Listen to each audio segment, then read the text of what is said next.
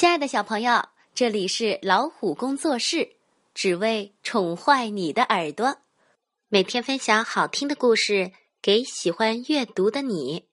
我是今天的主播喵喵姐姐。今天阿姨读的故事是《小乌龟富兰克林》系列中的《富兰克林是小邋遢》。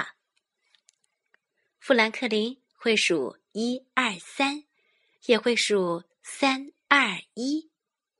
他会拉拉锁，也会系扣子；他会数双数，也会系鞋带。但是富兰克林的房间乱得什么都找不到，尤其是很重要的东西。这天，富兰克林到处找他的剑，那把剑对他来说很重要。因为那是富兰克林用硬纸板、木头和绳子辛辛苦苦做成的。富兰克林想赶快找到那把剑，穿上盔甲和小伙伴玩骑士游戏。富兰克林找啊找啊，他找到了一袋弹球，又找到了一个苹果核，竟然还找到他最心爱的棒球帽。可是他就是找不到那把剑。妈妈，富兰克林着急的问妈妈：“您看见我的剑了吗？”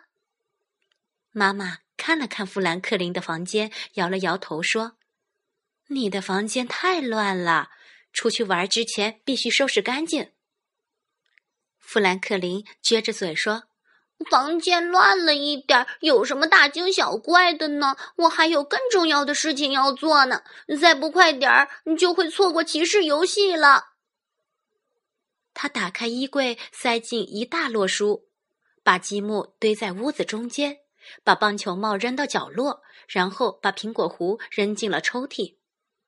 富兰克林高兴地说：“嗯，收拾好了。”可他还是找不到那把剑。富兰克林急急忙忙跑到小熊家，小伙伴们已经开始玩穿着盔甲骑士游戏了。小熊挥动着手里的剑，海狸正在和恶龙战斗。快来，富兰克林！小熊大喊道：“我们等你好久了。”富兰克林嘟囔着说：“嗯，我不能和你们玩了。”小伙伴们放下手中的剑，失望的问：“为什么呀？”富兰克林说：“我找不到我的剑了。”小熊难过的说：“没有剑，我们怎么玩骑士游戏呢？”富兰克林看了看四周，发现地上有一根树枝。他说：“我只好先用树枝了。”小伙伴们一下午都在玩和恶龙战斗的游戏。富兰克林说。明天我会带自己的剑，我们就可以从喷火的恶龙嘴里救出海狸。我们是勇敢的富兰克林和小熊。海狸使劲儿的摇着尾巴说：“我不想被救，我也要当勇敢的小骑士。”富兰克林说：“那好吧，你来当海狸爵士，我们一起去救国王。”小熊说：“那一定要用上你那把特别的剑。”富兰克林回答：“那当然。”富兰克林回到家，发现爸爸很生气。我在抽屉里找到了这个。爸爸手里拿着苹果核，气冲冲地说：“苹果核不应该放在抽屉里。我还在地上看见了这顶帽子，帽子也不应该扔在地上。”富兰克林把苹果核扔进了垃圾箱。挂好了心爱的棒球帽，心想：“屋子乱了一点儿，有什么好大惊小怪的吗？”这时候，小鹅来到了富兰克林家。小鹅说：“能把拼图还给我吗？”富兰克林看了看自己的小屋，哎呦，好乱呐！在一大堆书、蜡笔和积木中间，他根本找不到拼图。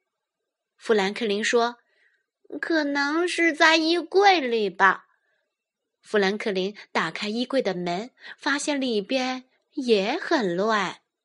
他刚踏进衣柜里，就听见“嘎吱”一声响，爸爸妈妈赶紧跑了进来，担心的问：“你没事儿吧，宝贝儿？”“我没事儿。”富兰克林回答说，“但是我的剑有事儿。”他拿着剑的碎片，伤心的说：“哎呦，乱成一团了。”妈妈说：“也许你需要一个很大的广场来放你的玩具吧。”富兰克林和爸爸妈妈一起在地下室找到了很多小箱子，他们把小箱子刷上漂亮的颜色，还写上字儿：玩具箱、拼图箱、衣服箱、积木箱。